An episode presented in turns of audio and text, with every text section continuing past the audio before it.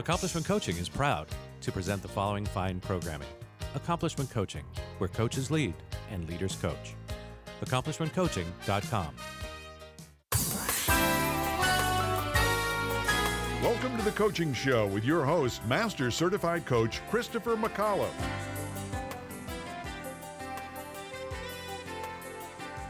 Hey, this is Alex Terranova, and welcome back to the Coaching Show. I am not Christopher McAuliffe. I wish I was Christopher McAuliffe. He's a good guy. He's a successful guy. He trained me. Um, but Christopher is out. I think he's at a conference uh, this week. So I am stepping in as your host and uh, I'll guide you through this this podcast and this journey today. And I am joined by our other, you know, who's become a local a local fixture. Is that a is that a thing I can say? Um, uh, Craig Cassie. Craig, how are you, man? Thanks for for partnering up with me again on the show. I'm happy to be here, Christopher. Thank you for not being here, so I get to take your seat for a little bit. um, you know, we we just to people that you know, I feel like at this point, you and I have done enough episodes that people know who we are. But you know, let's just remind them really quick. Um, I'm Alex Terranova. I have my website is thedreammason.com. I'm a performance and success alchemist and coach. I work mostly with men. I have an amazing men's retreat coming up in Idaho in October. If you're interested, I would love to talk to you about that. Um, and typically, I work with people who are have like actually checked off all the boxes. They've they've created a lot of success in their life, but yet they feel unfulfilled. Something's missing. It's like, man, I did all the things. I made the money. I got married. I had the kids, and yet why am I not loving my life? And I really support people to create the experience they want of their life and not have to sacrifice the success at the same time. And Craig, you know, yours is way more fun because you're like from the bedroom to the boardroom. You want to tell, uh, give people a little bit of a little bit about what you do? Yeah, I'll give a little bit more context than just bedroom to boardroom coaching, but uh, I'm Craig Cassie, executive life, business, and sex coach. So my commitment is really helping clients create pleasurable experiences across the board while having the abundance, the love, the play they want, and actually getting off to life. I mean, if you're asking yourself, when was the last time your life turned you on? Then I'm probably a great coach to help support you get over the bed death of life and actually have some more fucking fun again. Man, I was I was at a uh, a men's event last night, and this guy was like talking about like just how afraid he was, and you just reminded me of this, like how afraid he was to make changes. And as he was saying it, there were other guys like nodding. You know, they like you could really feel that like the fear about like changing your life, changing your career, you know, changing your friend group, like all the things that when we, you know, as we're growing up, we realize like maybe, you know, the friend group, the sports, the beer, the all the stuff just like isn't working. And I really remembered that that feeling. And I shared with him, um, I shared something about something I had done, and they were like, Were you afraid? And I was like, Yeah, I was afraid. But that's like how I knew I was alive. Right. Like that that feeling that you get from being afraid and stepping into it is what it feels like to be alive. And and so many of us, I love how you shared what you do because so many of us are just kind of like sleepwalking through our life, our relationship, and it's fine, right? It's not it's not like terrible. It's not bad. It's fine. But we don't have a sense of being alive. Like our blood is not pumping. No. And I really think if we felt more alive, our lives would change across the board. Like I know my relationship was dipping down like they all do within our cycles when I'm feeling stuck or stagnant, or I'm just not taking leaps elsewhere. Like admittedly, the energy we have together, it just suffers. Like I really think the partners who leap together or even apart come back are the ones who there's just more energy, from erotic energy to their new stories to share, or they just feel more capable to create a life they want. So I'm about to possibly move across the world to Australia. So my partner and I are looking at what that people mean. And uh, it does feel scary, but it does feel exciting. And it feels really tasty. I can almost feel how pleasurable it's going to be. Even though part of my body is like, what are you doing? Your life is so fucking comfortable, Craig why would you give it all up love to move it. I love it. And the best thing is like if you move to Australia and you don't like it or it doesn't work, you get to make a new choice, right? It's not like you're you're out of choices. You get to choose again, which I think oh. is the, the best thing, right? There's the fear tells us that it's gonna like ruin something, but we just choose again. Um, that's cool, man. That's exciting. Well, you you said it before we were recording. I just got engaged. So I don't think I've been on this podcast. I think I got the last time I was on this podcast was right before I got engaged. Um, And while that's not moving to Australia, right? Big leap, uh, big commitment. Um, and the fear really gets involved when it comes to like planning the wedding and the money and all the stuff that goes with that. And uh, so I'm getting to navigate that world and do it in partnership, which is really cool. To have me and, and Evan, my fiance, like really on the same page about like how we how we want it to go, the vision we have, and really support each other. You know, when one of us, I'll get stressed out and then she'll kind of pick me up and she'll get stressed out and I'll pick her up. Um, but yeah, it's like, I think if you have a good life or and you continue to evolve and grow, you're constantly running into the next fear. So part of the fun. And congratulations. I'm thrilled for both of you. I cannot wait to celebrate you for many, many more years to come. You met her before I did. It's true. And I I helped choose her. you did. Yeah. People aren't familiar. Like, why did he? If you, Christopher has talked many times, and we've talked many times about the dating experiment I did online. Uh, Craig was one of the people that supported me and actually picked Evan out of over a hundred women um, to be the person that would have that would date me and go to Tulum with me. And now we are engaged, which is pretty. You got tens across the board. If you're listening, Evan, tens across the board. We always, we always joke that you probably should marry us. Don't hold us to that. But I'm always like, Craig probably should marry us because, you know, he's, he kind of started this. Uh, I will give an announcement at the wedding. How about that? let me, let's introduce our guest. Um, so, um, our guest is a CEO and founder of the Conservatory Group. This is an organization that provides high touch services to business executives that want to improve themselves, their team, and their environment.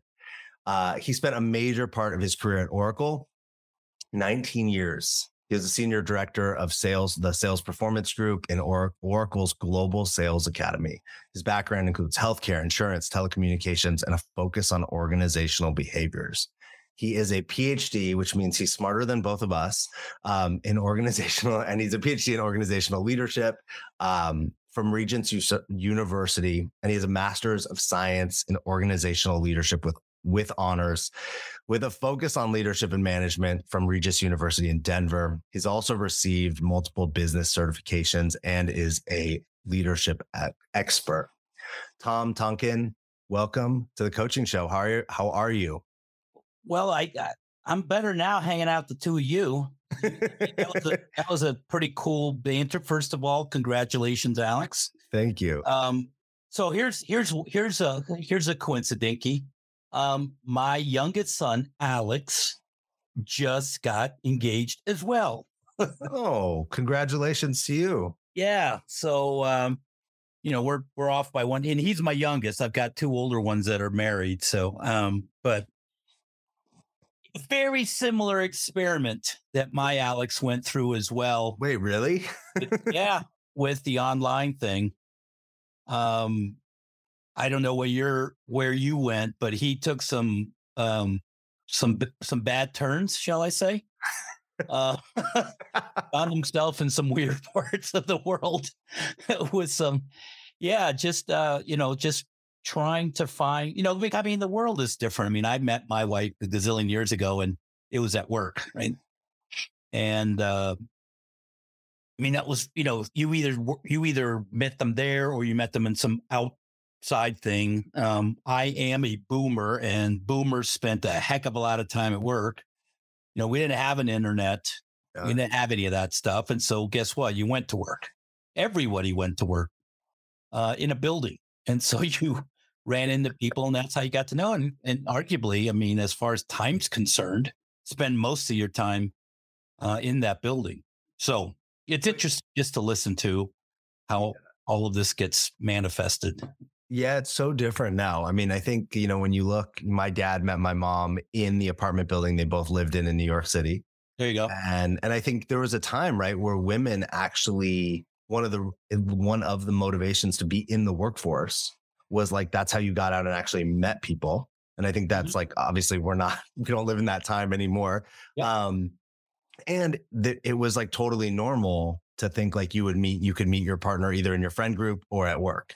Whereas like now, if you expect to meet your partner at work, that's probably you're probably going to get yourself in trouble in in a lot of uh, situations. Um, yeah, it's done this weird thing, right? Like my uh, the internet has like completely changed the way we date, the way we work, the way we do friendships.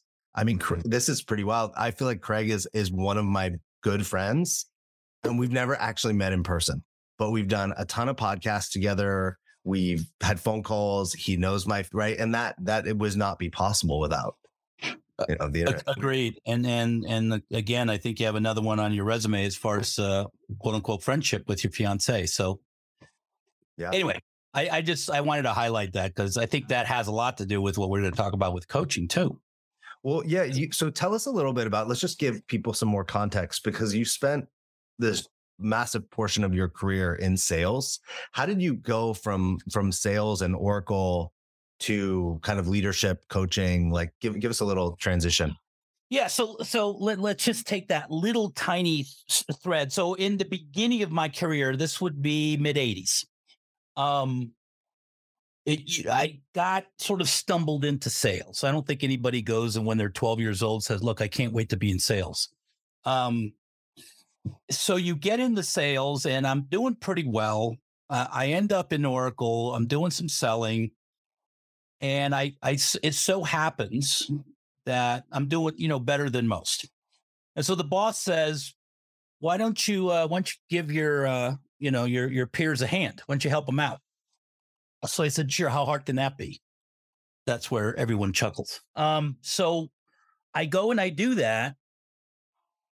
And, you know, I just kind of tell people what to do or how I would do it. I didn't train necessarily. Right? You just kind of have a conversation about it. Some of it was hit and miss. Some people got did better. Some people didn't really improve. Boss says, "Yeah, I get back and go back to work," and I, that happened like three or four times. And it came to a, a time where it's like these are two very different things: the actual act of selling or teaching and coaching people how to sell. Two different skill mixes. Craig, Alex, I'm sure you guys would agree that your coaching businesses have coaching skills that that help other people do something but not the thing itself well you know and again craig you probably have one that traverses a, a much broader spectrum there but my point was you can't do both and so the back of my mind i thought okay the next time the boss says that i'm either going to say yes and just do it like coach and teach and train or no, don't ever ask me again. I'm just going to go sell. And I landed on yes. I think I'm going to coach and and and train because to me it was about scalability at that point. I've tried to think like if I'm doing really well, I'm doing really well. But if I can multiply my skills and have many people do well because I can help them, that scalability increases. So once I came to that mindset, now the question is now I, now I got to know how to do this, right? I got to learn how to teach, learn how to coach, go get all those skills or formalize them anyway to be able to be effective in that way as opposed to, you know, make it a profession as opposed to a hobby. So where did you? What was the? Did you go to a specific training? Did you like what? What was that next that got you more in the co- like the training, the coaching?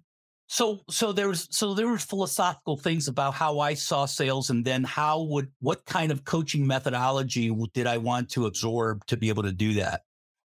And I um I ended up being a certified coach uh, in NLP, Okay.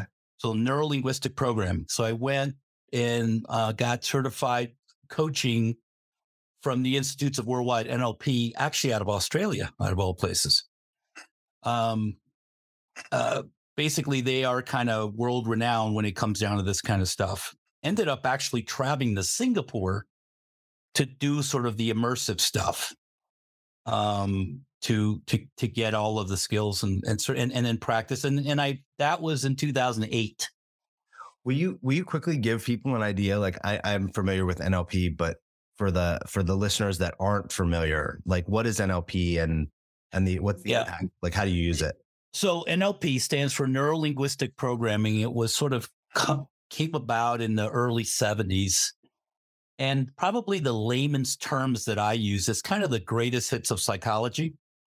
Mhm. So it basically takes all of the psychological return. You know, if you if you meet like a Scott like myself, right? If we'll get meet, we might get into this topic, but I'm a sincerity expert. And that's all I mean, that's my scholarship, right? I go all real, real deep. Well, what what NLP does is it takes a whole bunch of real psychologists and kind of gives you a very operational view and and and and the actual tasks and activities to, for example, communicate better, create better rapport, um, change a frame of reference. And eventually you can coach. And there are psychotherapists that use this model as well, you know, to stop smoking and and a bunch of other things you can use the NLP. So it actually operationalizes a lot of the psychological research that we know. And and and and again, it was a very scalable model, and that's why one of the reasons that I chose to be certified in that versus anything else. And it sounds really primed for sales. So I'm curious, when you first began that transition, you moved from being an expert at sales, you began to get trained at NLP. What did that initial process of merging NLP with sales training look like for you? Well, actually, there's many sales training um, paradigms that use NLP. Um, some, I'm going to just come out and say it inappropriately or downright slimy, if I may, because NLP can be used for good and it can be used for bad, depending on your intentionality. And back in the day, um, not too long ago, actually, but I mean, it's still out there is that a lot of people have used uh, cycle, um, what do you call it? Manipulation, if you will, to get to that. And, you know, I think everybody on the call would appreciate that. I, that's not me. I feel compelled to say that. Um, but, but I mean, that's an intent, it's an, an intentionality. There is, for example, in NLP, there is what's called Ericksonian hypnosis. Um, and it's a, a certain kind of hypnotism that you use with words to be able to elicit people's information values, heck, even influence them. And, you know, people think of hypnosis as, you know, look at the clock, you know, look at my watch and you're going to sleep and you're going to cluck like a chicken.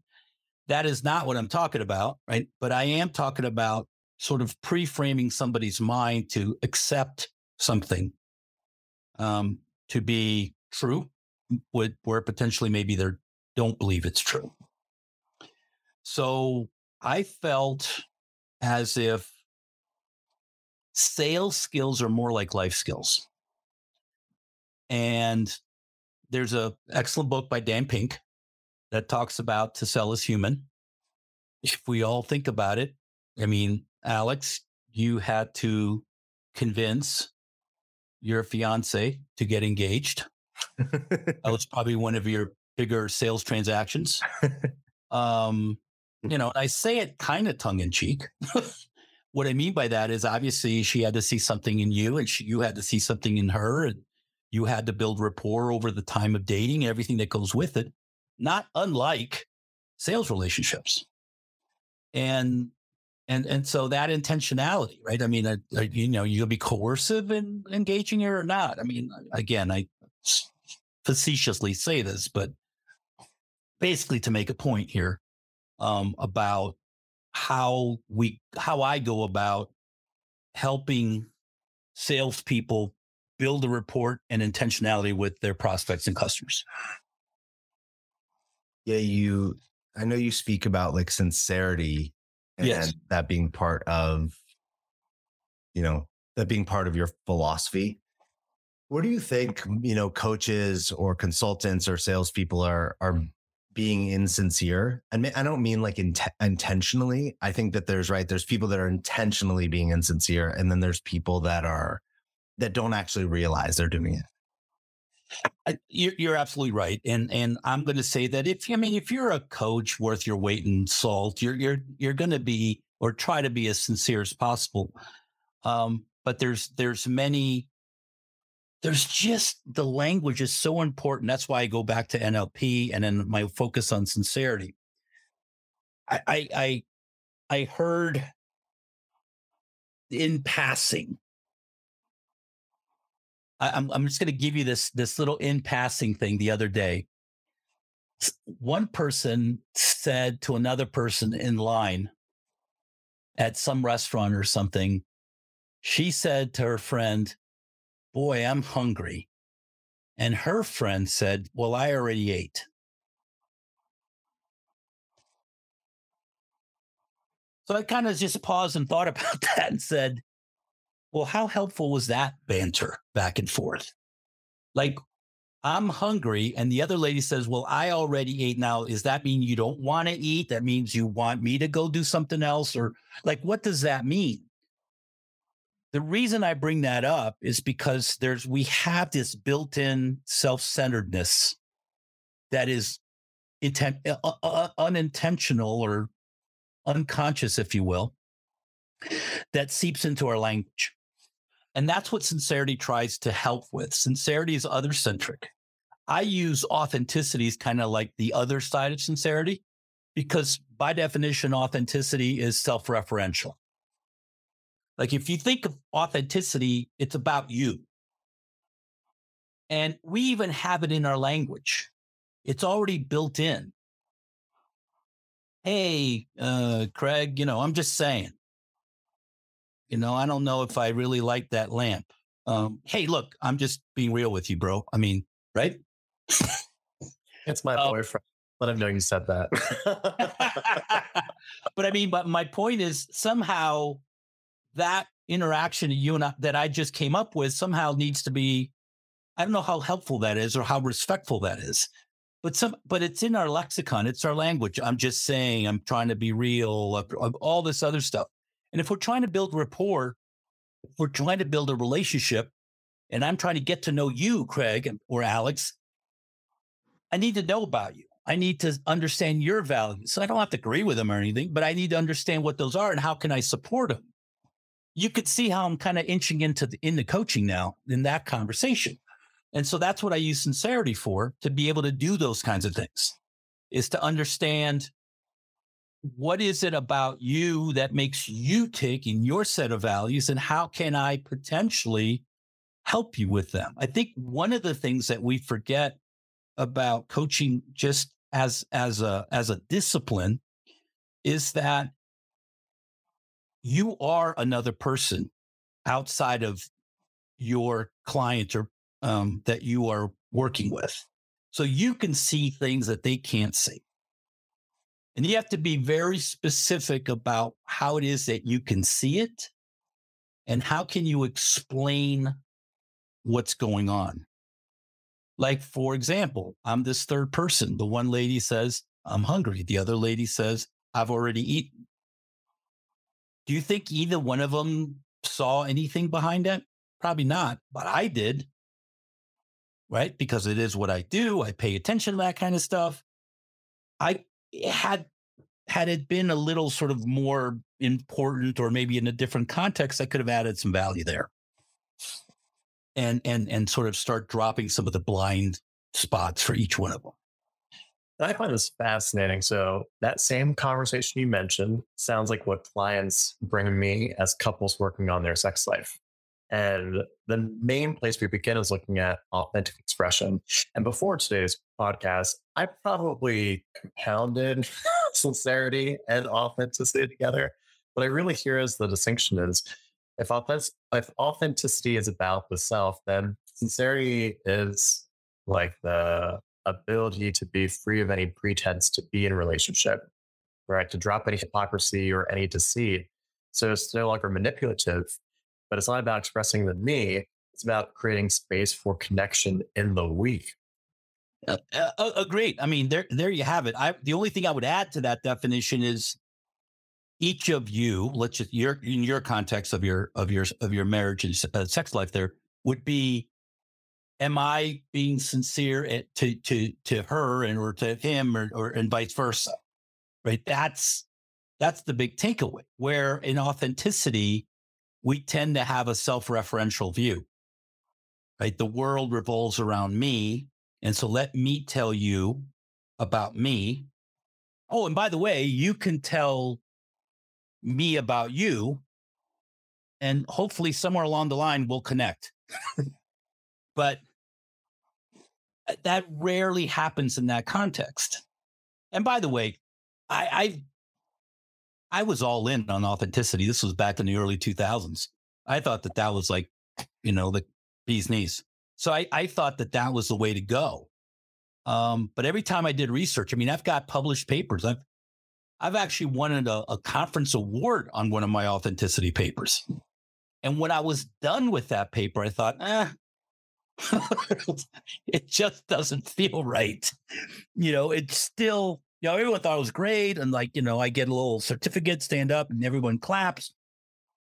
I walk back to my hotel room and I'm thinking, mm, no, like this, this is not right. This isn't the right thing. Um, all the way to the point where I kind of put my money where my mouth is. So when I wrote my dissertation, I wrote that comparison between sincerity and authenticity. I'm curious. So a little bit. I'm sitting here. My my book is sitting behind me, and it's called Fictional Authenticity.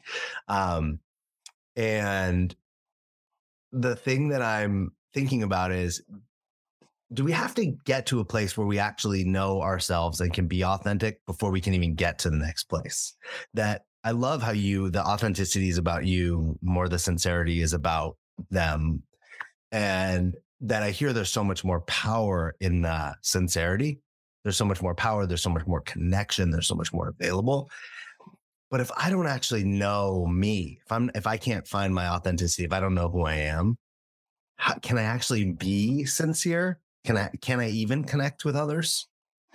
So let, us um let's clarify some things. I'm not poo-pooing authenticity, and you know, like it's not an either or, right? It's yeah, uh, yeah. to me it's a contextual discussion. Yeah. And the, the context that I'm trying to put it is upon creating relationship. Mm-hmm. So I'm not, so you're, you're absolutely correct. I need to be authentic with myself before I, I, I evaluate sincere, um, move on to somebody else. You're absolutely right. The question is people bring that authenticity to the next step of relationship, which is where that's, that's where I'm thinking, okay, you, you need to continue finding who you are for the rest of your life because probably the most complex person is yourself um, that you will meet ever meet. And then, but when you go in and say, I'm going to build rapport on whomever, spouse, significant other, child, customer, you you bring the sincerity tools with you to to be able to do that. Um, now we could have an entire conversation about self authenticity and break those down because authenticity, if you go to literature, actually has some dimensions to it. And the first one is self awareness. Right? So, so that self awareness has, has to be in there. And for me, so if I were to drop authenticity from the middle between sincerity and and self-awareness you can see how quickly they, they connect how could i possibly be sincere if i'm not self-aware of who i am now authenticity brings a couple more transparency, um, something called internalized morality. Tired of presentations with no impact, no inspiration, and no traction? Do dull speakers have you and your team disengaged and distracted by smartphones? Christopher McAuliffe brings energy, insights, and two decades of experience delivered with punch, humor, and heart. Your team will leave energized, uplifted, and with a sense of purpose. Visit ChristopherMcAuliffe.com to bring some heat to your next speaking engagement. M C A U L I F F E. ChristopherMcAuliffe.com. Are you seeking to change your career to something that is both fulfilling and challenging? Do you want to help people reach their full potential and strive to achieve their dreams? Would you like to inspire those around you and help create a better world? If you're serious about a career change or just want to explore the craft of personal coaching, contact Accomplishment Coaching. With locations across the country in Washington, D.C., Seattle, Chicago, New York City, and San Diego, Accomplishment Coaching is the leading institution in personal coaching. Our staff carefully monitors the entire program live during the training process and have met the strict strict standards of ICF International to achieve accreditation. Through a focus on quality instruction rather than endless modules of training, Accomplishment Coaching will guide you from your very first step all the way to becoming one of the finest coaches in the world. Visit accomplishmentcoaching.com to learn more. Accomplishment Coaching, where coaches lead and leaders coach. Christopher McAuliffe is your source for the latest in the world of personal coaching. Whether it be speaking with such luminaries as Deepak Chopra or getting the newest techniques and innovation, the coaching show is always on the cutting edge of what's happening now. The coaching show is brought to you by Accomplishment Coaching, home of the world's finest coach training program. Here is Christopher McAuliffe, Master Certified Coach. So you have to you have to have a for you to be authentic. You have to have a perspective of what your true north is, whatever that is. And this goes back, Alex, to what you just said about knowing yourself. What is the underlying set of values that you operate on? Mm-hmm. Um, I often ask that values question, and you know, Craig, you or, or Alex, when you, in your, but Craig, given what you do, probably see this more often sometimes people don't can't answer that question right what is what what is that that and i and i'm not talking necessarily about big things either just kind of small things on where do you, where do you stand on on personal issues and what is your true north and what is the standard of good that you bring to that conversation to yourself right? and and then lastly and this was a little outside of the strike zone but i'll throw it in is something called balance processing. And what balance processing is, it's the only dimension that really considers other people. It basically says, you know, as I think about myself and how I behave, I'll take consideration of what other people think. So those are the four dimensions of authenticity from a from a academic literature perspective. Now take a look at the, my work around sincerity. There are three dimensions. The first one's empathy um, and, and and all that goes with. Now there's a there's a rival competing view of compassion that's in there as well. They're like kissing cousins, if you will. Um, the second one is this idea of um, sort of uh, I'm going to say sort of uh, of uh,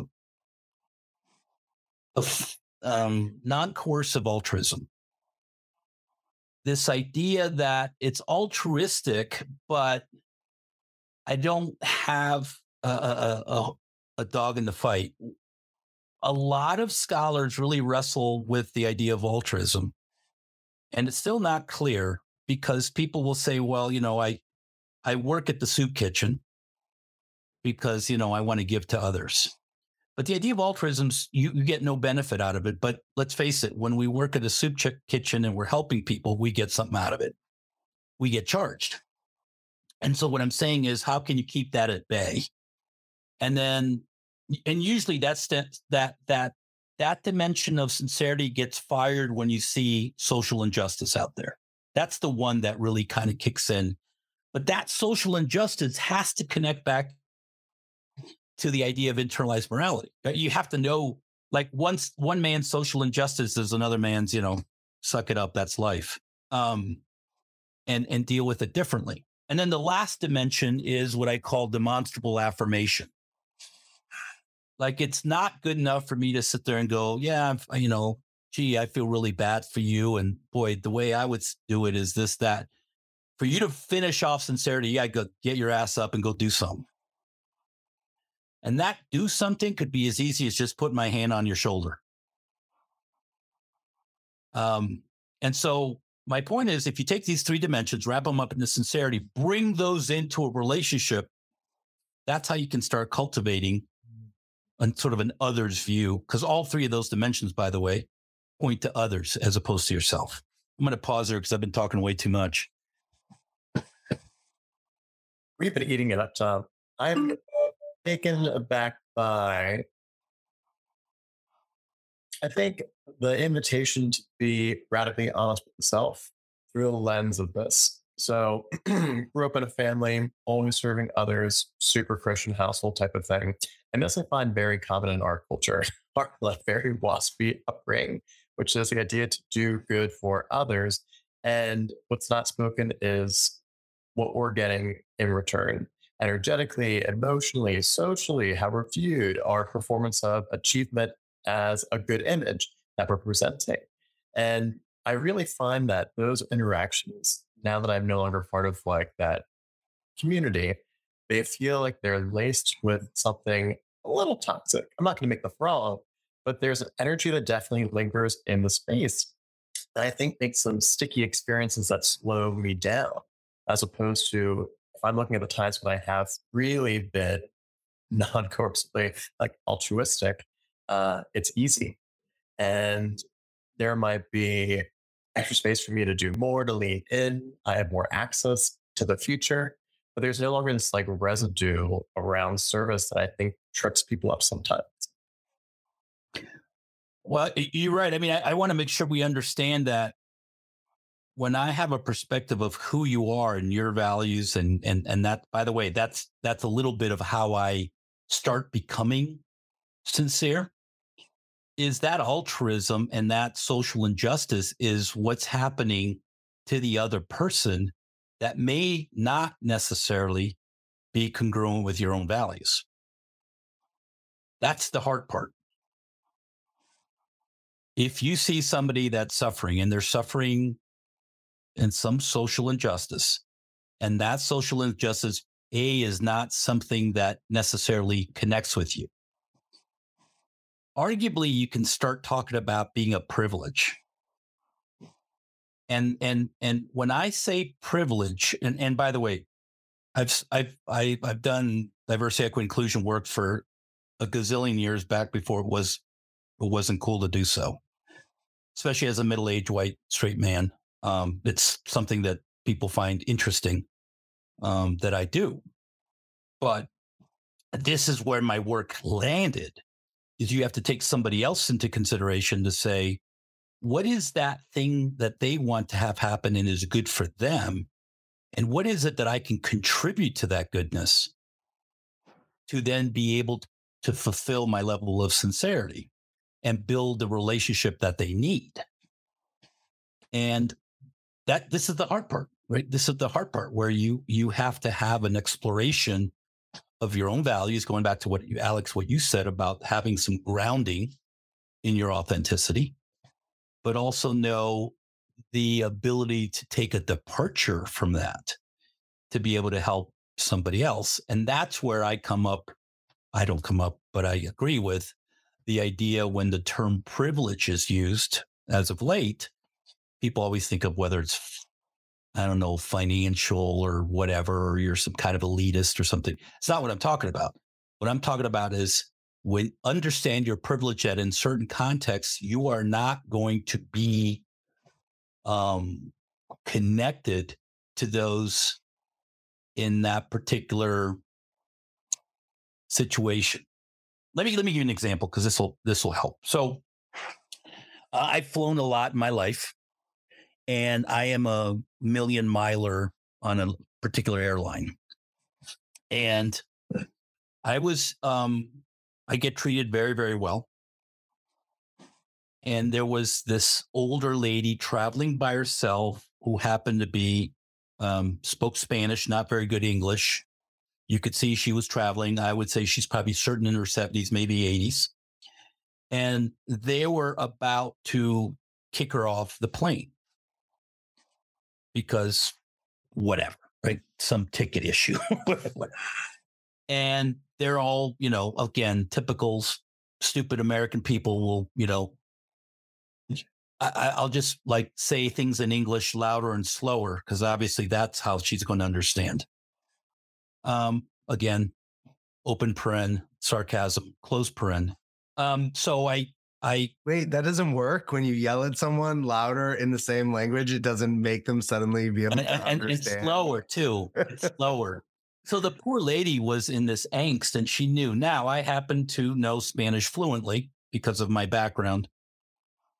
And so I told her very quickly that everything would be fine. And I looked at the person and I said, she can have my seat. And they say, sir, sir, that won't be necessary. No, I said, it, it will be necessary. You give her my seat right now. So they did. And she sat down and she got the chance to sit in first class.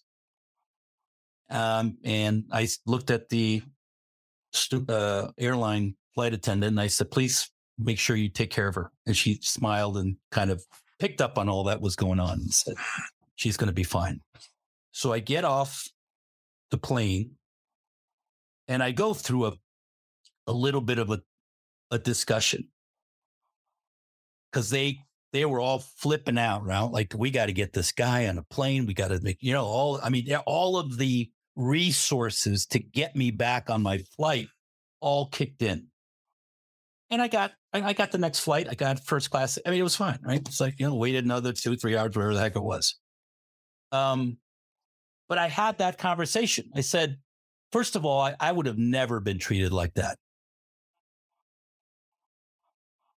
Second of all, now that imagine her, like if I stayed in a plane and she got pulled off and she's now in front of that counter. I'm having this conversation like this, by the way.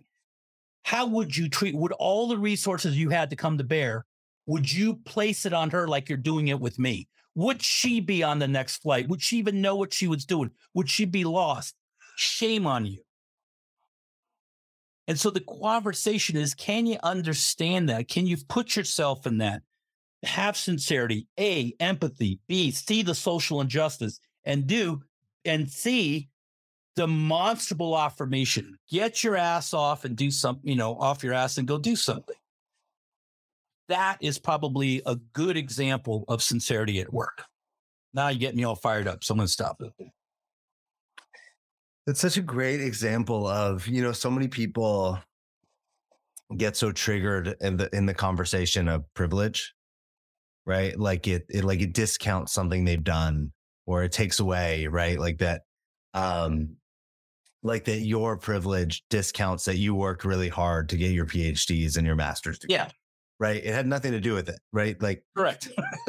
and, and people get so and, and I get it, right? Because it's it, it it it really for those people it it it our ego grabs it and our ego is like, no, I worked hard or you know, I, I don't have any special advantages.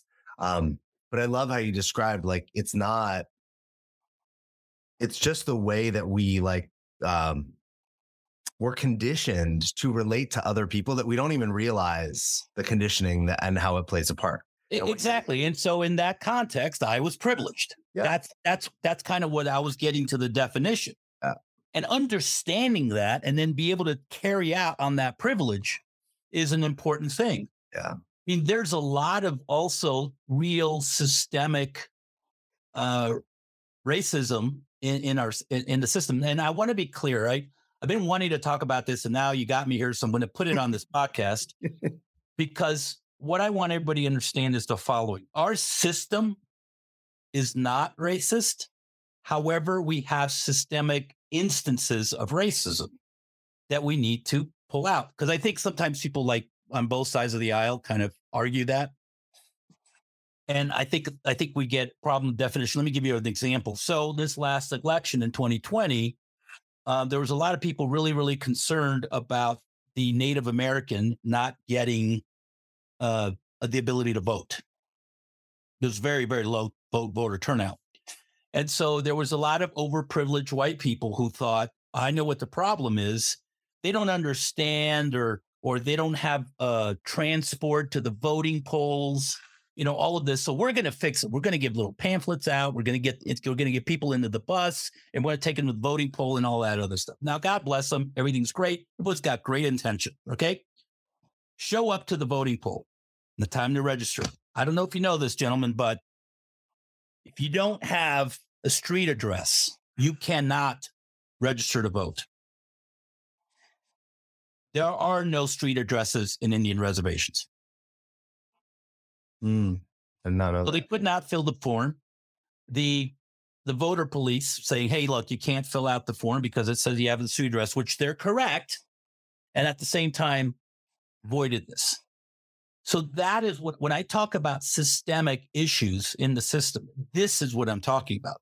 The system itself works. We, of course, we want people to register. We want people to have the opportunity to do all these other things, but let's not let the system have something that allows, you know, that trips people up.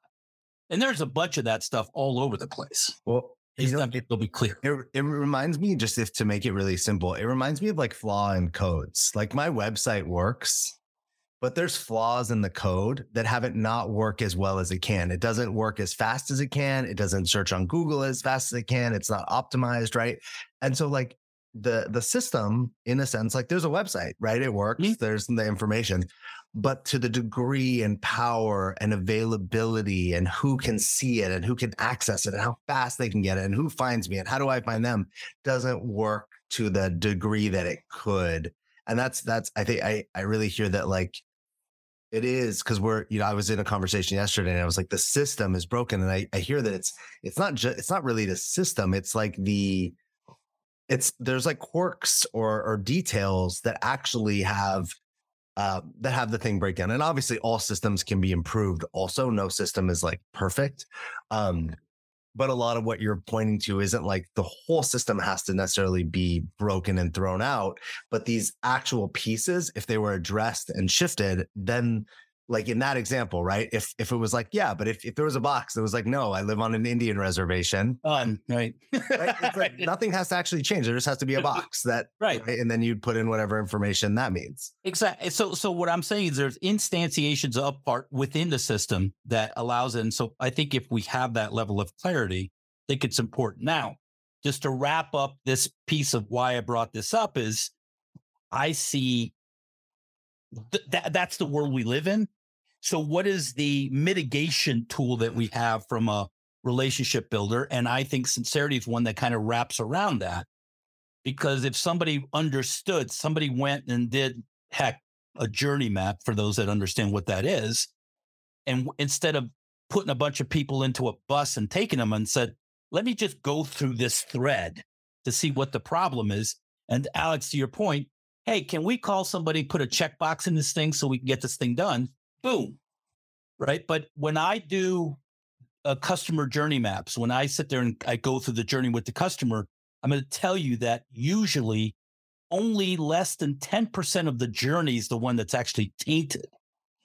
But customers tend to want to grab that entire journey, whatever that is, whether it's filling out something on a website or doing some kind of business protocol or some sales. They, they, they tend to go, oh, this whole thing's crap. Let's throw the whole thing out as opposed to saying, well, no, what if we just fix those that less than 10% and then the whole thing smooths out? Um, so anyway, so I, I think sincerity is one of those things that has a self, uh, other centric view that bring to bear some of these social injustices. So then we can turn around and say, okay, then what is it that I'm going to actually do to fulfill that routine? Thanks for um, Thanks for sharing all this. Thanks for your passion too. There's though we got you all we got you all ja- we started all calm and and kind of cozy and we got you all jacked up and fired up.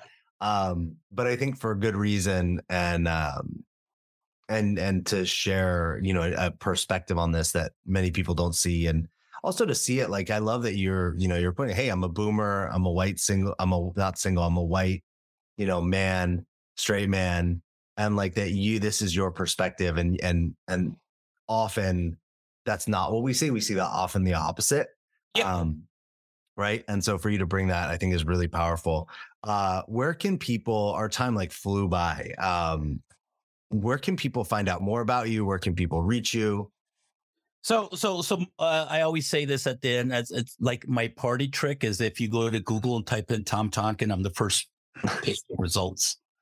Um, and so I, I don't know, it's a uniqueness of name. Um, I always have to spell it out because people like, is that with an M or an N? I was, that was a gift of, you know, that's a, the gift that keeps giving from my parents. So I, um, so LinkedIn, Twitter, um, are my hangouts. Um, I certainly have a website, salesconservatory.com. Um, but I'm very, very easy to find. So Cool. We'll put all of that in the show notes. Is there anything you want to say before we we we leave you and wrap this up? Well, I you know you're right. I mean, I am all fired up about it because that that is a, a passion of mine. And you know, basically, if I had one last message is, you know, just love each other, take care of yourselves, right? Everyone's got a thing. Look out for each other. Look look out beyond yourself and, and and see how you can help and hopefully what I want to do. And I've got a book coming out on sincerity. It's called Sincerely Yours that hopefully will give people sort of a roadmap of how they can do that. I love that title. I just awed silently on mute over here, but I will happily hop on your newsletter listener so I can get that book when it comes out. I feel like that's what the world needs today. It certainly feels like what America and some parts of Europe could really benefit from. So thank you for the journey from salesman to sincerity expert for sharing that with us today, Tom. Thank you, gentlemen. Take care. Yeah, Tom, thanks for being with us. Um, we'll put everything for uh, that you can so you can find Tom in the show notes. Craig, anything you want to say or leave us with? Tell people where to find you. I think Tom said it great. Love everybody. If you want to find me, you can find me at Craig Casey Jr. That's C R A I G C A S S E Y J R on Instagram for daily relationship, business, and mindfulness content, or on my website, or Coaching Naked. You look that up on YouTube, you'll see me there too. I'm like, are we going to see you naked there? What? There's a Ron, this tempting lead in. stories free Uh, of bullshit, not nude, just naked emotionally. Thanks, man. Uh, and I'm Alex Terranova. You can find me at thedreammason.com if you're interested in, you know, if you're a man and you're interested in resetting, rebooting, and uh, maybe re re-choosing what's next for you, your life, your leadership. Uh, you can join us on the Alchemy of Men retreat in October. We actually just launched some scholarships, so financial is a burden or a challenge for you, uh, reach out and we can talk about that. You can you can find everything you need for me at thedreammason.com. And uh, this is the coaching show, and we'll see you next week with Christopher. Take care. That's it for today's episode. Thanks for listening to the coaching show. We will talk to you next week.